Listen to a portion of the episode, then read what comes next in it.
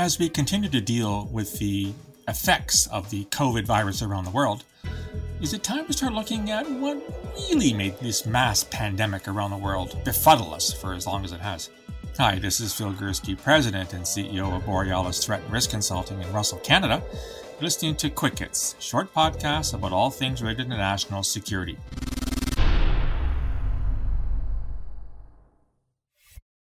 Now, I don't know what part of the world you're living in. I live uh, just outside of Ottawa, the capital of Canada, in a small village called Russell uh, in the province of Ontario. And we've been in a pretty much a shut down lockdown phase for well over a month now.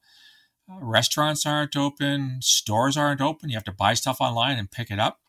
Um, grocery stores are open, and uh, garden centers of all things, which is great because I'm building my new garden here in my new home but it's been pretty well a pain in the ass for a very long time. And, and, and, you know, we're getting off rather lightly here in Canada compared to what's happening in India and parts of Asia, parts of Africa, etc. So I don't want to come across as a complainer. It is what it is, and uh, we will get through this. The vaccines are starting to roll out much more frequently now here in Canada. I've got my first vaccine, as has my wife. Most of my, my friends have. Even my kids have got their first vaccines. So it's looking up. Things are looking up. And yet, there's still this niggling question about uh, where this COVID virus came from in the first place. From the beginning of this pandemic, we've worked with the international community uh, to find answers. Uh, we support uh, the uh, the call by the United States and others uh, to better understand the origins of uh, COVID-19, uh, not just to ensure accountability, but also to make sure we fully understand how to better protect the world going forward uh, from any such further pandemics. Uh, I know there are a lot of theories out there, uh, but we need to make sure we're getting to a full and complete airing of the facts to actually understand uh, what happened and how to make sure it never happens again. Now, as you're aware, it did originate in China somewhere in late 2019. 2019. God, that's a year and a half ago. Seems like an eon in the way that the life has uh, transpired since then. And it spread from China to a variety of places, and, then it basically spread all the way around the world. The Chinese government, uh, not uh, surprisingly, is a little bit uh, reticent about its responsibility for the virus and is parading its own um, program of vaccinations and getting back to normal. But there's still this outstanding question that has yet, yet to be resolved to anyone's satisfaction. And that question is how exactly did the virus start? Where does this actually originate?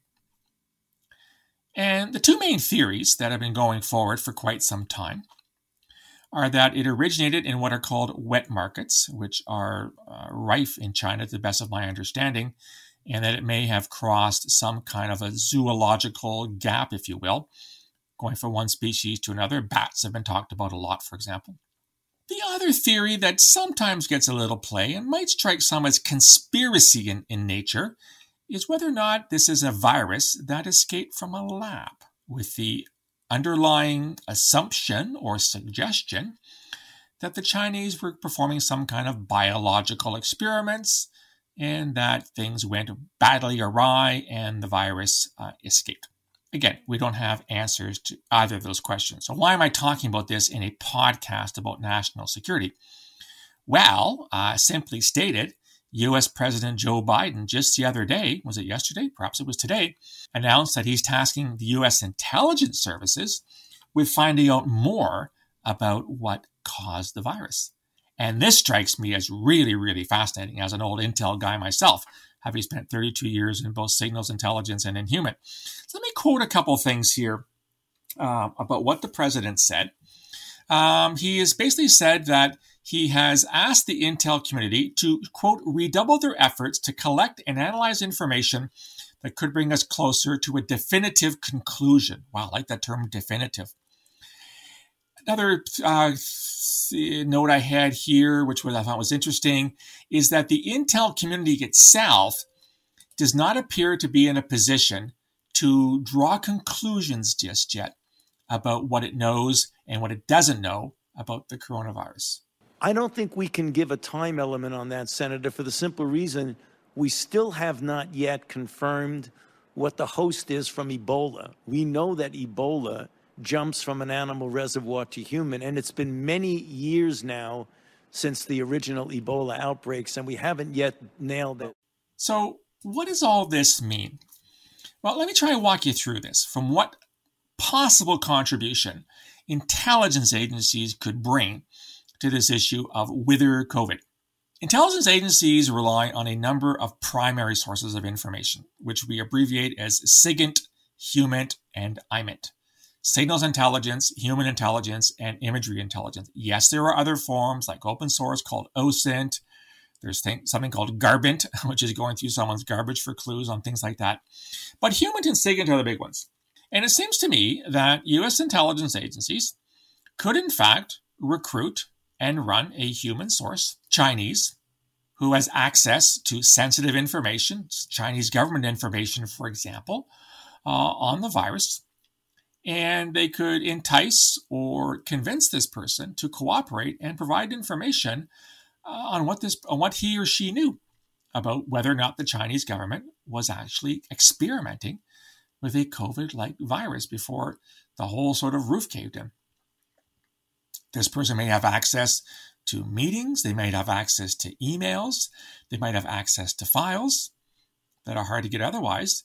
And upon certain, shall we say, um, encouragement, maybe in the form of money, maybe in the form of, I don't know, getting out of China, moving to the West, could be convinced to share that information with US intelligence agencies. So that's from the human perspective. From the SIGINT perspective, it is sometimes hard to uh, go back in time and intercept signals that have already been sent, but SIGINT's gotten a lot more complicated since I worked it back in the 1980s and 1990s. I'm sure there are ways to get access to hard drives, there are ways to get access to databases, which may in fact contain some pretty damning information that the Chinese are up to no good.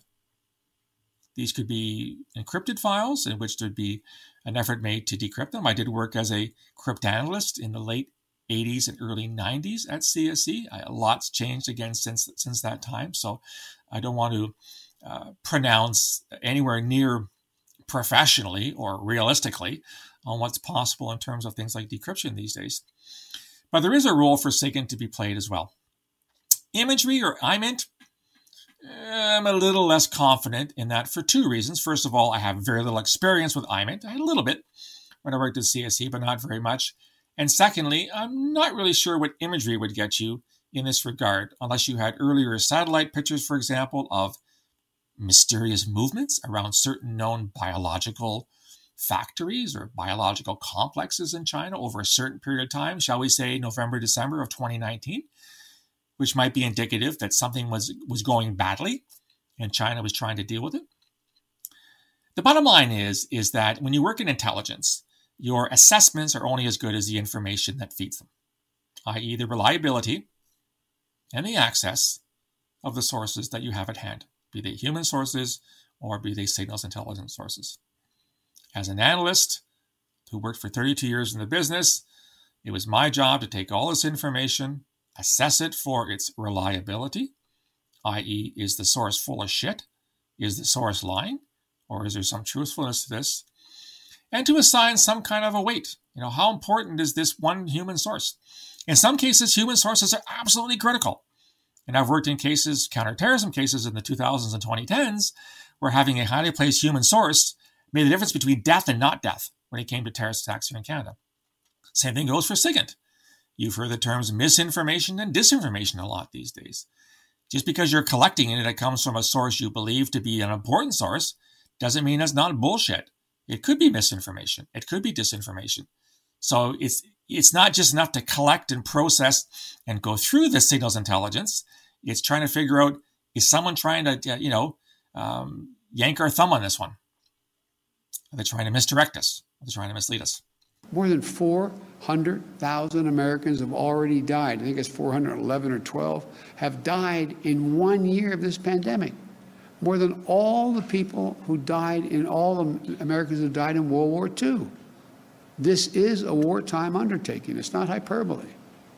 The bottom line is, I find it fascinating that in you know what, oh, end of May, 2021, a full year and a half after the virus first hit hit our, our attention span, that the US president is tasking the intelligence services to look into this. Now, if they do make some kind of an assessment, will the assessment be made public? I'd say there's a good chance it will be. As much as intelligence services hate when their information becomes public, this is a real important one. And I think if they have incontrovertible evidence, which they judge to be highly reliable, that China was fucking about with the coronavirus before it inexplicably, or dare I say, in a conspiratorial way, deliberately released it in the environment, there should be a price to pay. And the Biden administration has been quite clear and quite, I think, maybe not unique, but very forthcoming in its early days in actually sharing intelligence with the rest of the world. So I, I for one, will be following this intelligence story very, very closely in the weeks and months to come. And here's hoping we get some ideas to exactly what went wrong. If the Chinese made a mistake, they should own up to it. At a minimum, if it turns out it was from a wet market, shut the wet markets down. They are harbingers of all kinds of diseases, and we've seen what happens when these diseases, these diseases, these diseases cross from one species to the other. There's no good reason to have them in the first place. You might want to shut them down, which the Chinese government has every power to do so. Anyhow, that's what I think about this new intelligence driven quest for the truth when it comes to coronavirus. What do you think? Do you think intelligence services have a role to play here? I'd love to hear from you. You can reach me on email borealisrisk at gmail.com or on Twitter at borealisaves. You can also find me on LinkedIn and on Facebook.